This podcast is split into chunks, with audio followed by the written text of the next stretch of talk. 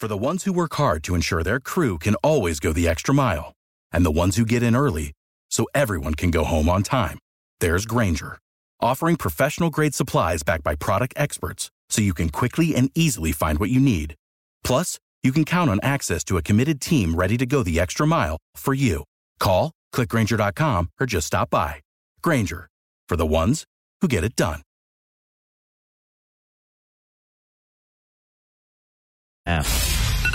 It's time to get up and get going, South Coast. It's time for the Tim Weisberg Show on WBSM. Also streaming live on WBSM.com and on the WBSM app. Talk to Tim now at 508 996 0500 or send him a message or a voicemail through the WBSM app. And now, ready to start your day off with a bang. It's Tim Weisberg. Good morning, South Coast. This is Sheriff Paul Heroux, not Tim Weisberg. I'm filling in for Tim today uh, between 6 a.m. and 9 a.m. And in the past two hours, we had a discussion about Israel and Palestine with a caller from uh, East Jerusalem calling in, and we had somebody uh, calling in from Washington, D.C., both one representing Palestinian point of view, one representing the Jewish point of view. Israel, and then we had Marlene Pollock talking with us about some of the uh, social justice issues that she's been working on. She's a former New Bedford city councilor and member of different organizations. But now for the next half hour, or less than a half hour, I should say, until about um, 8.30, we have the deputy, assistant deputy police chief of New Bedford, uh, Scott Corolla with me. And Scott, thanks for being here in studio. Good us. morning, Sheriff. How are you this morning? You're doing very well. I've been listening since six, and it's uh, very, very smooth. Good. Well, it's, this is my first time doing this, just hosting. I wouldn't know to listen. Yeah. Yeah, usually I'm, I'm on your seat, you know, where I'm the person who's actually Right. uh, taking the questions. So, which seat do you prefer? I think your seat. I, I think I yeah. It's, it's um you know this Yeah. is fun you know, but I, I it's uh, this is like an elected official, whether I was state rep, mayor, or sheriff. You know, it's it's fun answering questions, and and that's why I invited um, New Bedford PD, and you're here representing New Bedford PD uh, because I like to. Edu- you know, use this forum to educate the public and to talk about different issues. But first, you know, you are assistant deputy chief, uh, but you also have a background in corrections. And how long ago was that? How long have you been with the police department? I do. I am a um, uh, an alum of your uh, department. I began my career in law enforcement in 1997 uh, as a corrections officer, and um, I worked for uh, a short period at the correctional alcohol center that was on uh, Kempton Street, and then I went to uh, Ash Street, and I did the remainder of my time there. So, uh, all in all, roughly three years as uh, as a corrections officer. Very good. Does it disappoint you that I'm looking to close Ash Street? Does that kind of bother you, or is it kind of like, no, it's time? What do Uh, you? well, yeah. I mean, it's, uh, I, I, I will. Yeah, I will say. Uh, you know, I have a, I have an affection for uh, that that time in my life when I was a corrections officer, and I, I do have an appreciation for walking into a building where you feel that you know time has just time has just left this building untouched. You know, and it was like uh, it was like entering a different a different world when I went in there, and I. I you know, you could feel the history, you can feel the, the, the stories, you know, that are in the walls and in the bars. And uh, so, yeah, I, I, I do have my affection for it, as well as the people that I worked with there and the experiences that I had.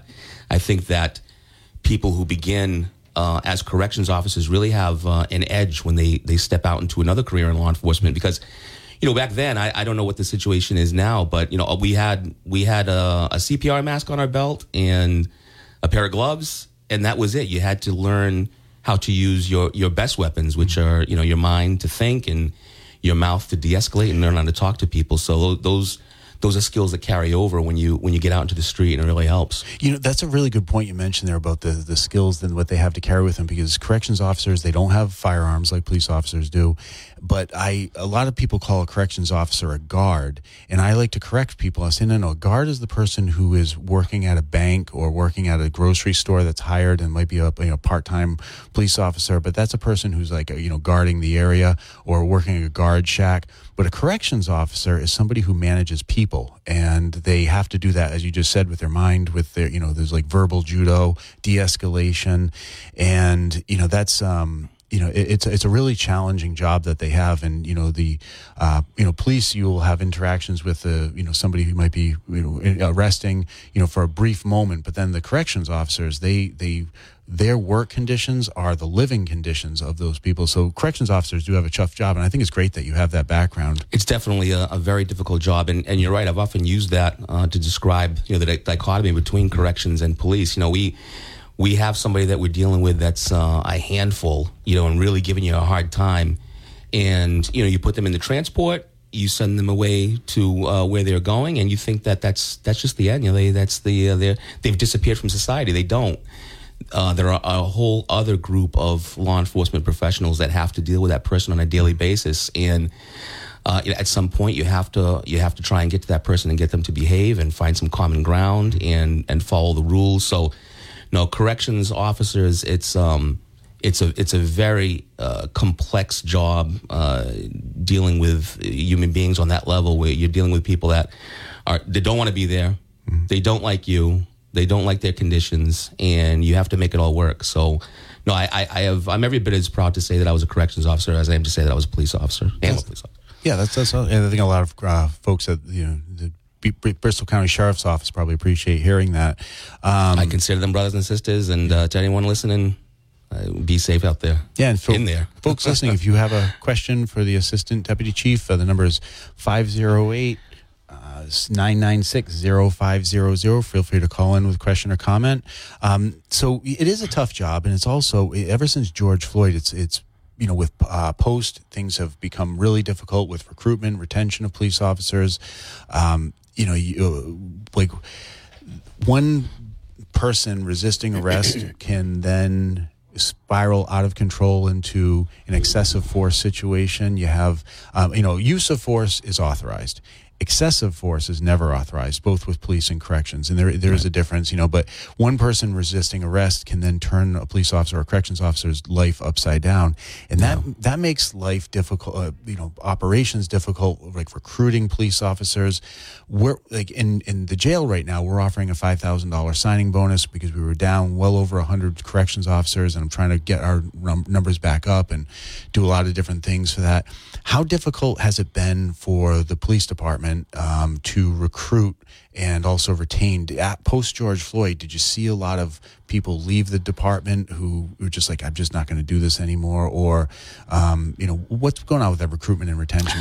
Well, yeah, it was, um, it, in addition to being a, a, a, very rough time for the country, it was, uh, it was a rough time for law enforcement, you know, and it's, um, it forced us uh, in many ways to do a little bit of introspection and, and make some changes that uh, a lot of the changes that we made were for the best. Um, but yeah, the, it's a nationwide trend. You know, it's not just something that we see here in the Northeast. That there, there is a uh, there's a trend away from law enforcement. And when I first came on this job, the the line was wrapped around the building. Uh, and now, you know, we're we're put in a position where we're an industry that never had to recruit, and now we have to learn recruitment. And I think we've, um, you know, I think that we're, we're catching on fast. You know, with the, with the, you know, again, you offer the, excuse me, the five thousand dollar sign on bonus, as do we.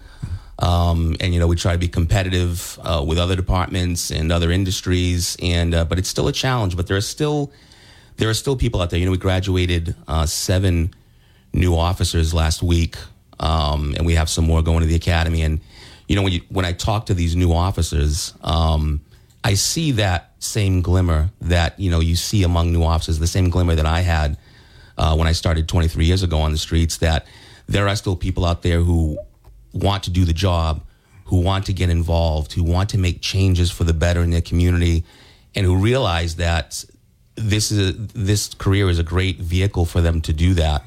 And so it's it's really inspiring uh, and it's really encouraging to see that there are new people uh, and there are young people out there that, that want to get into this industry. And I think it's only going to improve as we as we move further away from you know the dark times and as we begin to to change our training and the way that we do things. Um, people are going to see that you know this is this is not an, uh, an industry to be necessarily afraid of. This is somewhere where you can come and you can have uh, you can have a great career. Yeah. The speaking of training, you know when. Um, after George Floyd, when there was a lot of calls to defund the police, and when I was mayor in Attleboro, I did just the opposite. I increased funding for the police, and specifically with training, uh, de-escalation, implicit bias, dealing with mental illness, and duty to intervene. Those were four courses that every we had about um, just under 100 police officers in our force. How many do you have in New Bedford? Probably a lot, lot more than 100. Oh, right now we are we right now we're about uh, we're approximately 205. 205. Okay, so twice as big. As, well, New Bedford's roughly twice as big as Attleboro, so that makes most sense. So, but yeah, we. Um, so what I did was I actually invested in you know police training, and that you know it, it drove me crazy whenever I'd hear those stories about oh we should defund the police, defund the police. Like no, no, no. You the very first thing that's going to get cut if you defund the police is training because that's like the lowest hanging fruit. You can't defund or you know reduce funding on the ammunition supplies, for example. In Attleboro, we'd spend about thirty thousand dollars a year. I'm guessing you guys probably spend probably close to sixty thousand because you have to be you know range qualified and you know. So, um, what are some of the things that you did with uh, training after you know George Floyd to make you a better police department? Because you, as a police department, you and the chief and the mayor, you always want things to be getting better. So, what are some of those things that you did that um, the public might not know about? Stuff that you are doing to make for better officers on the street be able to do their jobs better? Well, one of the things that we did was we adopted this program um, from the Police Executive Research Forum that was uh, it's called the ICAT training. Um, that's how it's known in the industry. We are the only police department right now in Bristol County that is working towards having all of our officers trained in it. And what ICAT is is it's forced police officers to look at the way that we are doing things as far as you know years ago, there was no walking away from a situation. Uh, it, it, would escalate to the point where, uh, you know, tempers, uh, temperature, uh, tempers rose, and you know, sometimes it would. Uh, we're pushing issues that really should been looked at a different way, and ICAT kind of gives you that ability to take a deep breath, analyze the situation that uh, you're dealing with, and really weigh the uh, the benefits of you know are we going to charge forward or are we going to slow this down and back away?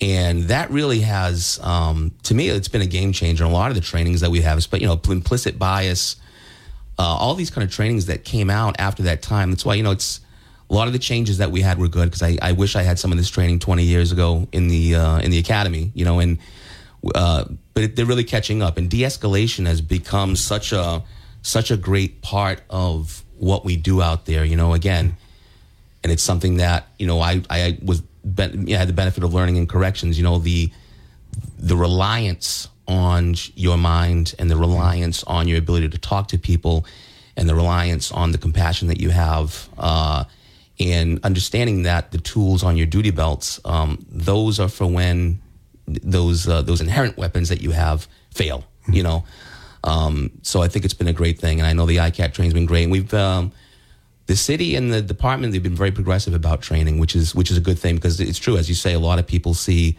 training as you know a lot of administrations might see training as the last thing that they want to spend money on, or a little bit further down the line. Uh, as a budget item, and um, you know, New Bedford's kind of embraced that. You know, it's nice to see that we've we're trying to put the whole department through that training. Yeah, you know, uh, the training is what's going to keep us out of the news. You know, the tra- right. you know it's you know when you so we don't have these high profile cases of you know police abuse, which eh, you know is unfortunate. It happens, you know, but that's you know incumbent upon us as administrators to make sure that our people under us get that training.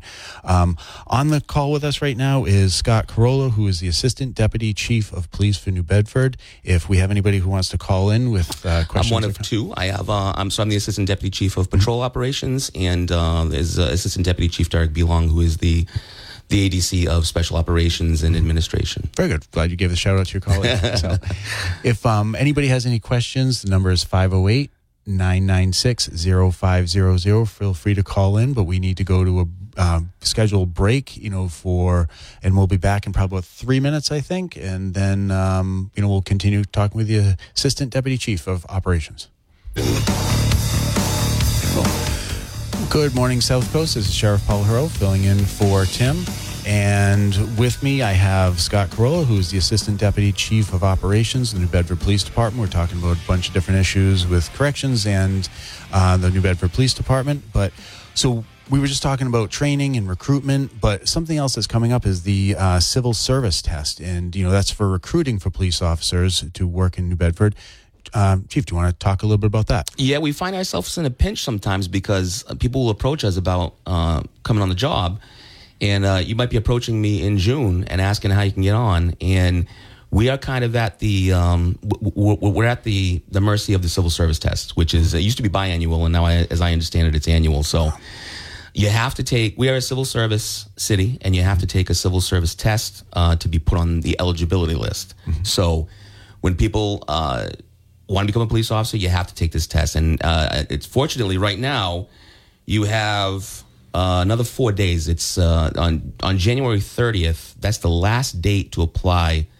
for the entry level police exam. So if you're interested, and even if you if you're just on the fence, you don't know if you're really interested, but you kind of have an inclination. It's a couple of hours on a Saturday morning. Take the test, get yourself on the list, and you can make the decision later on. How would somebody get on the list? Okay, so you have to go to uh, Mass uh, Mass Civil Service, the website, and you look for entry level exams, and you'll see uh, entry level police officer, and also Mass State Police. They also use this this system as well. Uh, and if you've never taken a civil service test before, don't let that scare you because next month, on February 24th, we are going to have a, a seminar, uh, a test taking seminar. It's free we are the only community, as far as I know, that is uh, preparing people who have signed up for the test uh, to take the test and do their best on game day. And that's going to be taught by uh, ADC Derek Belong, uh, who's coincidentally the uh, nephew of Alan Belong, one of your longstanding captains from BCSO and my former uh, my former training instructor. so, if somebody were to do a Google search, they could quickly find a link to sign up for the civil service test take the test, get on the list. You know, you rank on it. Um, I know when I was mayor in Attleboro, the chief and I, and the fire chief as well, we wanted to get out of civil service because it kind of really limited who we were able to hire. Um, it would, it, it's, you know, we don't have to deal with the civil service and, in corrections at the BCSO. Um, but what are some of the benefits of being a police officer in New Bedford? What would, uh, you know, if you were to try and recruit right now and say, hey, this is what we have to offer, what are some of those benefits? Well, you know, we have uh, we have competitive wages and uh, benefits, but I'll tell you the the the benefit. And what I mean by benefits also is not just the like retirement and salary. Sure. It's just like the, the coolness of the job. You know, like what, yeah, what absolutely. You know, it's uh, if you want if you're interested in police work, then you're interested in all the things that go along with it. When you come to work in New Bedford, uh, that's where that's where the rubber meets the road. You know, it's a city it has uh, so many people that you can interact with. There are so many, there's so much youth out there that you can inspire. There are so many people, uh, you know, elderly people that are living by themselves that would love to have somebody come and check in on them. The calls for service, you really can make a difference. And you know, after 23 years on this, you know, as a police officer, I can say you're not going to change the world, but you can change a small portion of it. And it's mm-hmm. really been a fulfilling career for me.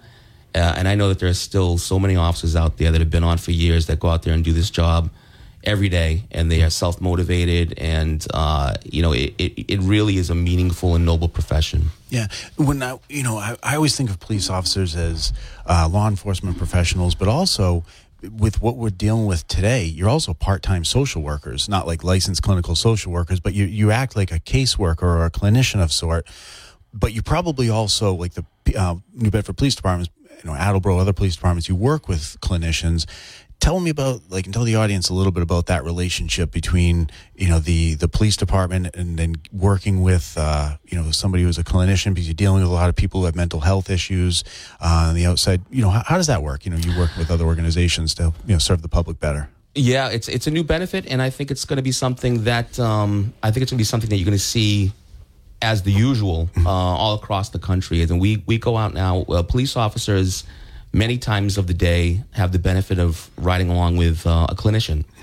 So the clinicians are, you know, mental health professionals, and so much of what we deal with uh, deals with mental health, right? People that are going through the roughest times in their life, and sometimes, you know, a police officer is not the first person that they wanna that they wanna talk to. Sometimes, you know, you're not the best choice to resolve an issue. So to have a clinician along with us is something that's really beneficial. Somebody who can say, well, you know what, I, I think this person is suffering from from this sort of trauma or this sort of affliction, or no, I think this is more um, being affected by substances in their in the bloodstream. You know, it's uh, it's it's so nice to have that tool in our belt of having clinicians, and I think that someday departments all across the country will have them uh, at their disposal. You know, twenty four seven. You know, Yeah. We have a caller on the line, so let's go ahead. Oh, caller is no longer there. Take that back. They don't- they don't like to wait. So, um, I answered their question. yeah, yeah. So the um, yeah, but be, you know, it's uh, being a police officer, being a corrections officer, a couple of the toughest jobs you know out Yeah. there. You're dealing with uh, people who notoriously have made bad decisions throughout their lives, and you know, like we were saying earlier, you know, uh, one person resisting arrest or when, when it's corrections, you know, one person resisting you know a cell move can you know escalate things, and you know things can spiral out of control. Then the officer, whether it's corrections or police officer, then their life is upside down and they're in the news. So it, it's a really tough job.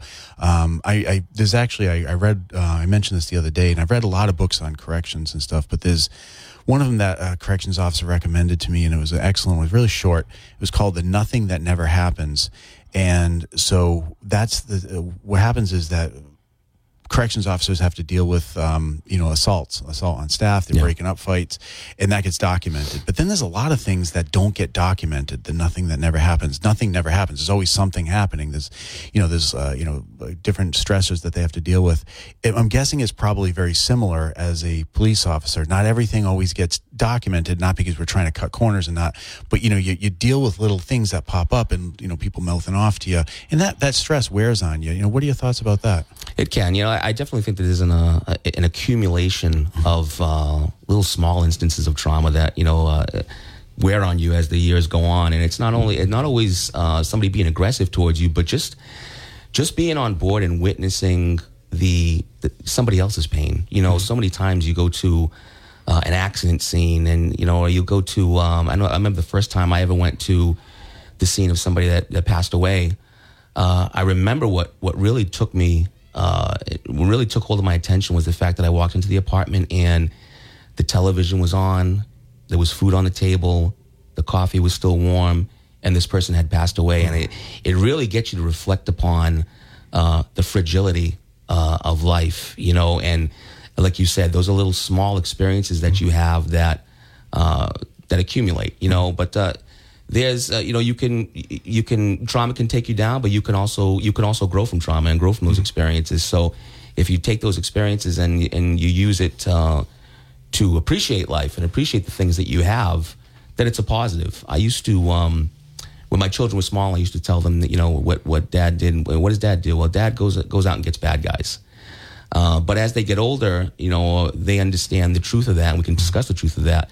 I don't deal with a lot of bad guys. I deal with a lot of we do, and, and we, you know, we deal with a lot of sad people who have made bad choices in life, and you know, but for the grace of God, go we, you know. Um, so it's a, you come to, as I get further into this career, I have a deeper understanding of people and what makes them do the things that they do, and how lucky I am that I was not put on that same road.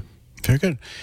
Assistant Deputy Chief, thank you for coming in. It's all the time we have. I have somebody else coming in from the BCSO. It's uh, Captain Ryan Save, who's going to talk to us about inmate discipline next. Um, but we have to take our break. And, you know, thank you so much for taking a half hour to join us here and educate the public a little bit more what the New Bedford Police Department's all about. Thank you very much uh, to all the officers of the Bristol County Sheriff's Office behind the wall, and to all my brothers and sisters out in the street. Please be safe. Very good. Thank you.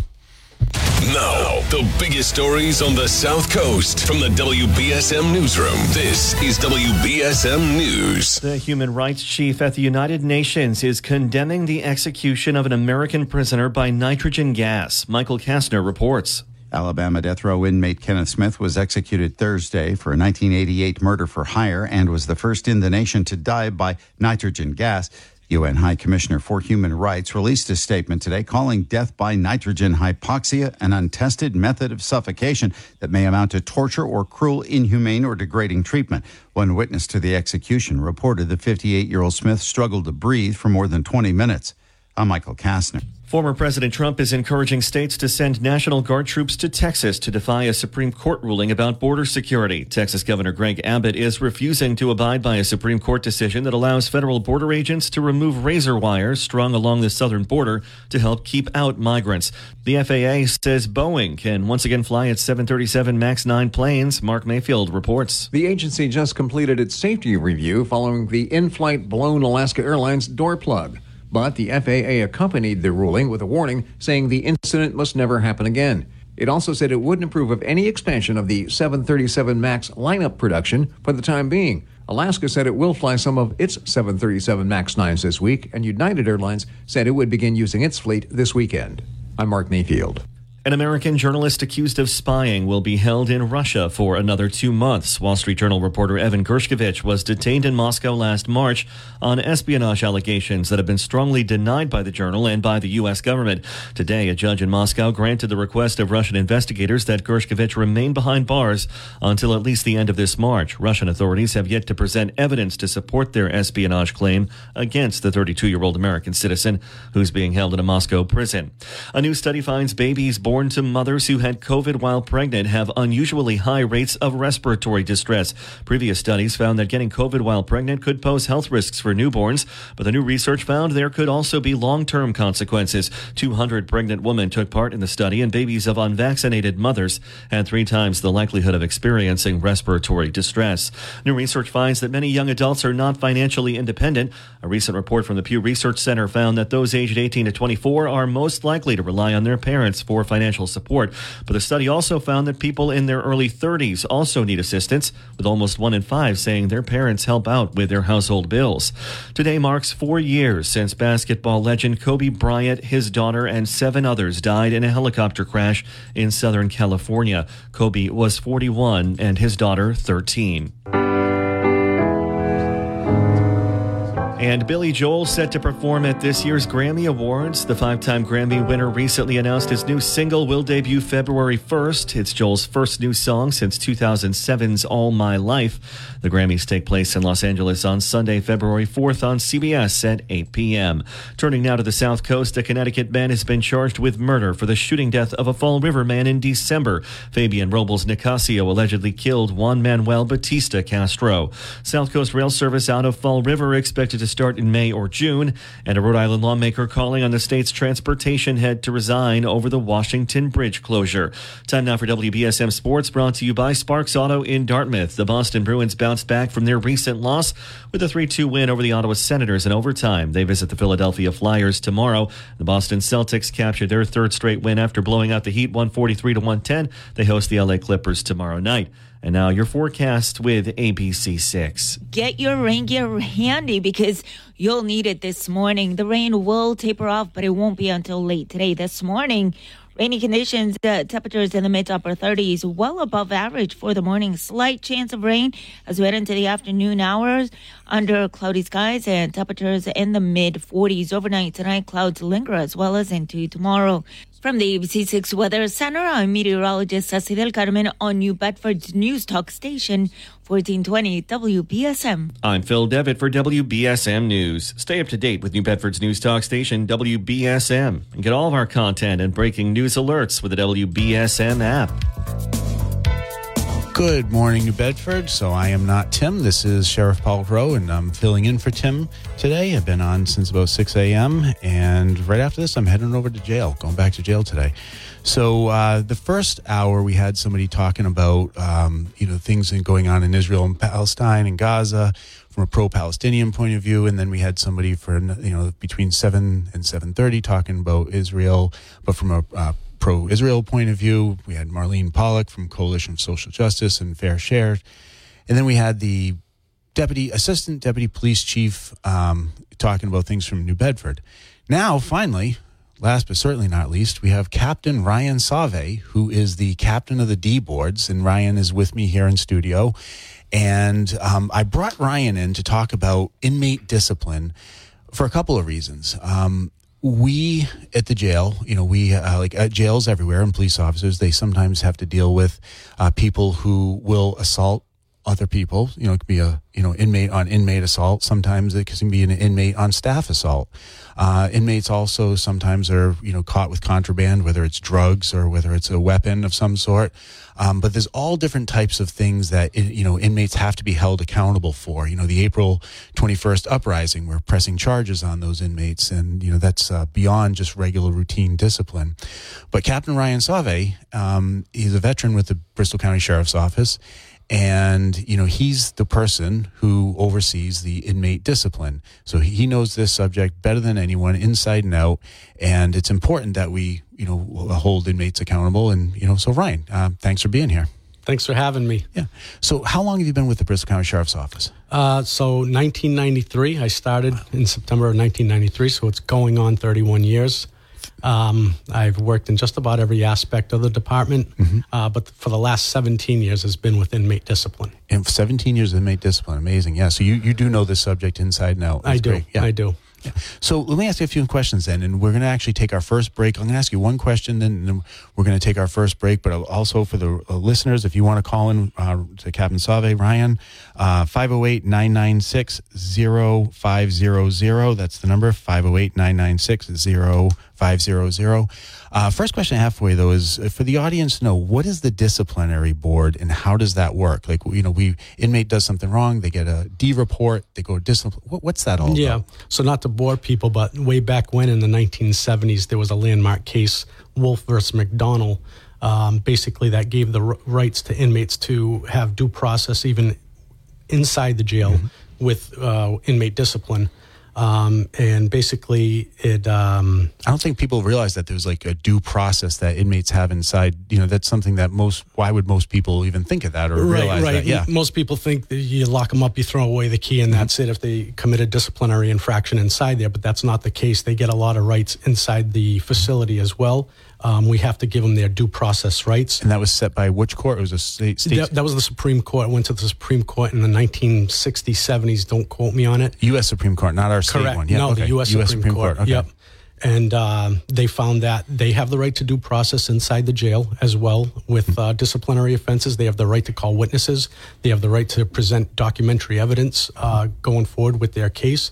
It's ju- ju- just like outside if they committed a crime. Do they get legal representation if they should choose? Like you, you know, like if Yeah. you go to court, you you get a court-appointed attorney if you can't afford one. Does that also Correct. happen in jail? Do we? Yeah, get- in the county, uh, at the county level, it does not happen. Okay. But when you get sentenced to a state facility, they are uh, entitled to have a lawyer and sit in on the disciplinary hearing. Fascinating. Yeah. Okay, great. So we have to take our first break, but when we come back, we'll be back with Captain Ryan Save. Feel free to call in and ask the captain about questions concerning inmate discipline, 508 996 0500.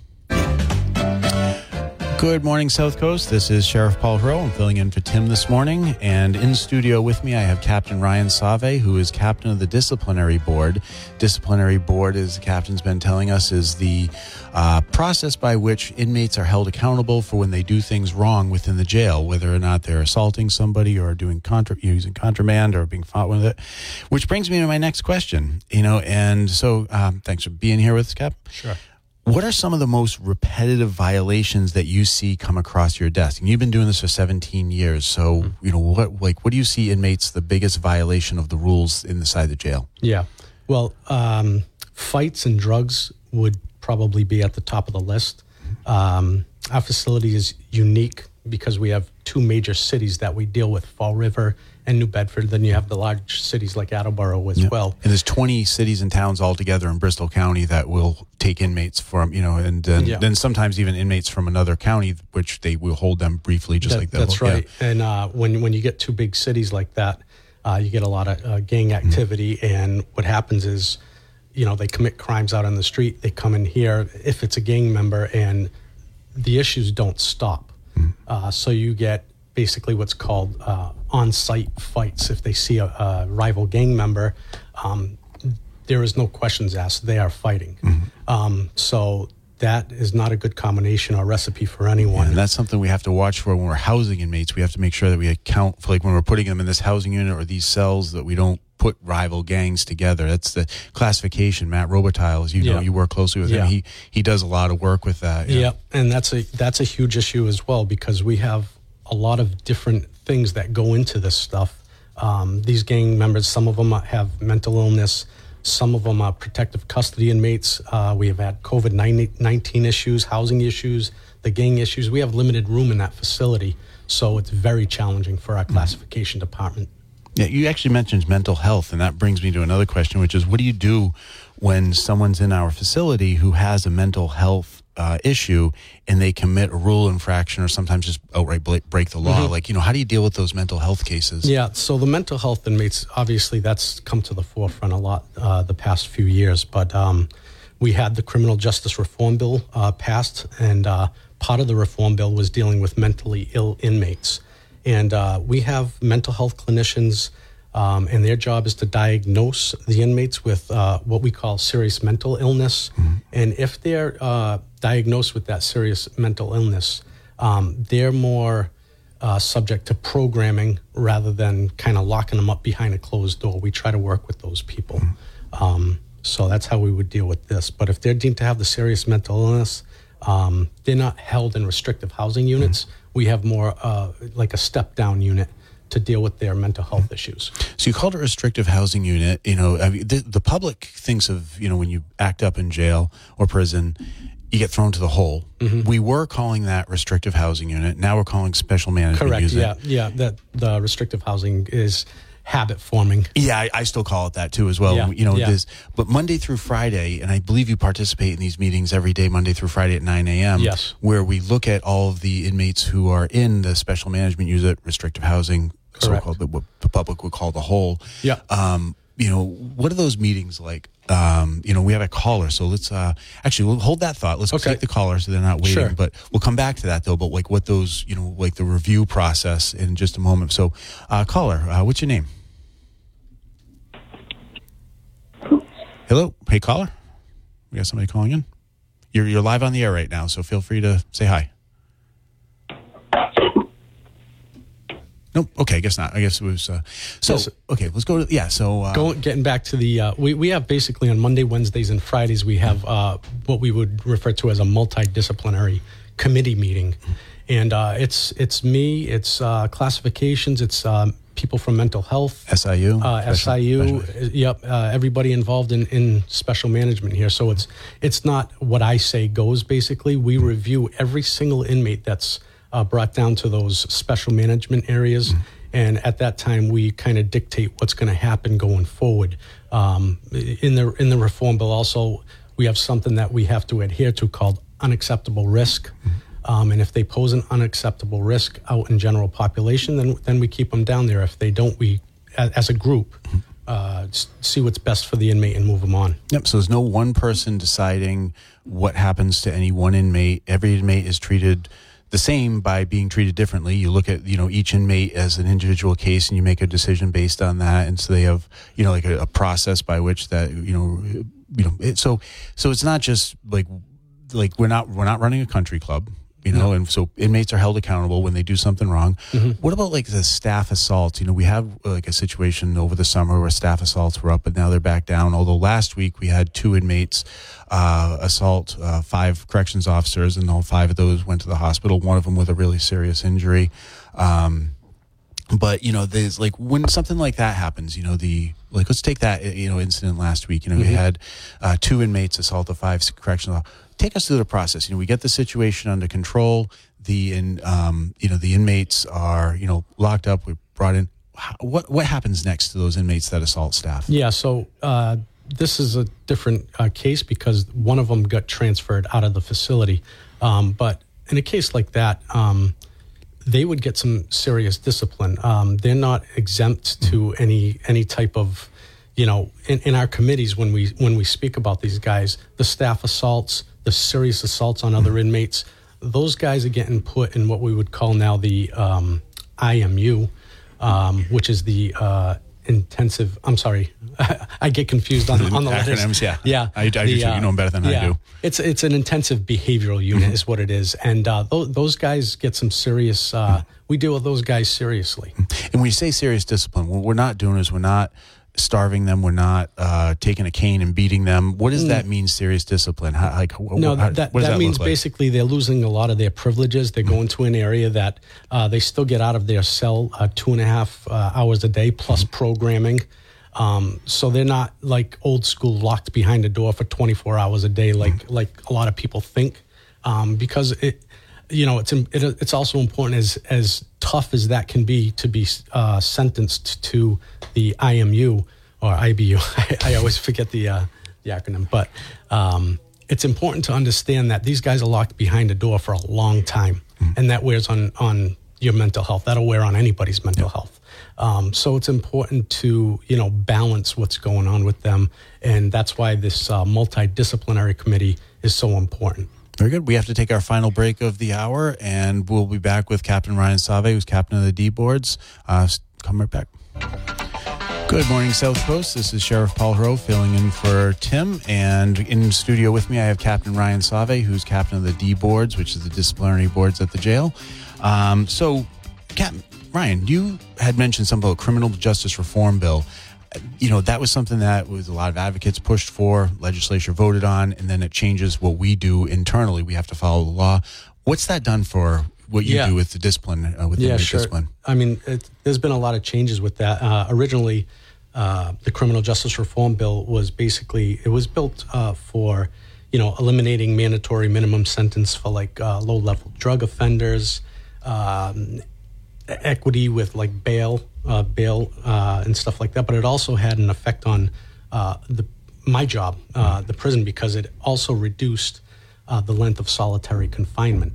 Uh, that that, and again, I'm not sure if that's good or bad, um, but that's the law. Depends on the person, I suppose. Exactly. Yeah. Um, so, um, yeah, it's been a little difficult adjustment with that. But again, uh, I know we keep talking about the multidisciplinary committee, but we're all a committee here, and we, mm-hmm. we try to do the right thing by by the reform bill. Yeah, you I, th- I think that's something a lot of the public thinks happens at the jail is one person makes a decision. I never, I personally never make a decision alone. I always, you know, make sure there's a panel of people behind. If we're going to do a big change, we get input from everyone. I mean, you, even- you've even in recent history said, "Hey, are we doing, you know, inmate discipline dis- differently?" I said, "Nope, you haven't been part of the conversation, so it right. hasn't changed yet. Because you'll, Right. you'll you'll be part of that conversation when it finally happens." Yeah. Um. So. uh but yeah, you know, when you came in earlier today, about a half hour ago, you said you have a bone to pick with me. Yeah, So, I I- thought, so what's what's I going on with this? I actually do have a bone to pick. Okay, go you. ahead. What's this? I'm glad you brought it up. I was going to bring it up on the air, but um, you we had a conversation last week, and you were talking about your fasting periods, Mm-hmm. um, and I attempted the, to fast for 24 hours, and I was sick as a dog. So thank you very much. Six, so 24 hours. So, um, the, the okay. So for the the audience who might not know, I actually do intermittent fasting Monday through Friday. Uh, pretty much eat between five and nine p.m. But then on every quarter, I also do a five day water fast. And I'll tell you though, the first 24 hours, maybe the first 36 hours, those are the worst. That's you know, but after that, it just it, it doesn't really feel so bad. So you you kind of Yeah. gave up after just the 24 Um, hours. I'm still I'm doing okay. Um, I am fasting. Are you uh, doing right now? But just not as long as, Okay. as the, the one day. Yeah. Yep, okay. Um, th- I, I will give you a little bit of a benefit of the doubt too. I did not have a coffee that day, and I know that has a lot to do with probably how I felt, the headaches and and all that stuff. So That I yeah, see, I've never had a cup of coffee in my life, so you know it's uh you know I don't I don't have any withdrawals from that or anything. But yeah, Yeah. it's you know they, when you do the fasting, though, yeah, it burns off all the sugar in our bloodstream and everything. And I'm getting the evil eye from our uh you know other. Oh, we have about one minute to go. Okay, very good. So, um yeah, so. You know, is we have in the last minute. Well, you know, what would you like the? What do you think the public should know about the jail? You know that you don't think they probably know or misperceptions about it. You've been there since 1993. You know, you're, Yeah. you've done almost all the jobs in there. You're a captain.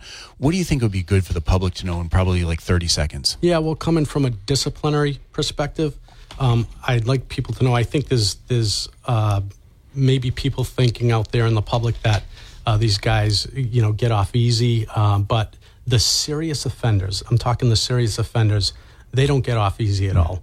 Um, we do make exceptions to you know certain things that happen in the jail, but the serious offenses Without the ones like you, who work tirelessly to keep things running, everything would suddenly stop. Hospitals, factories, schools, and power plants, they all depend on you. No matter the weather, emergency, or time of day, you're the ones who get it done. At Grainger, we're here for you with professional grade industrial supplies. Count on real time product availability and fast delivery. Call clickgrainger.com or just stop by. Grainger for the ones who get it done.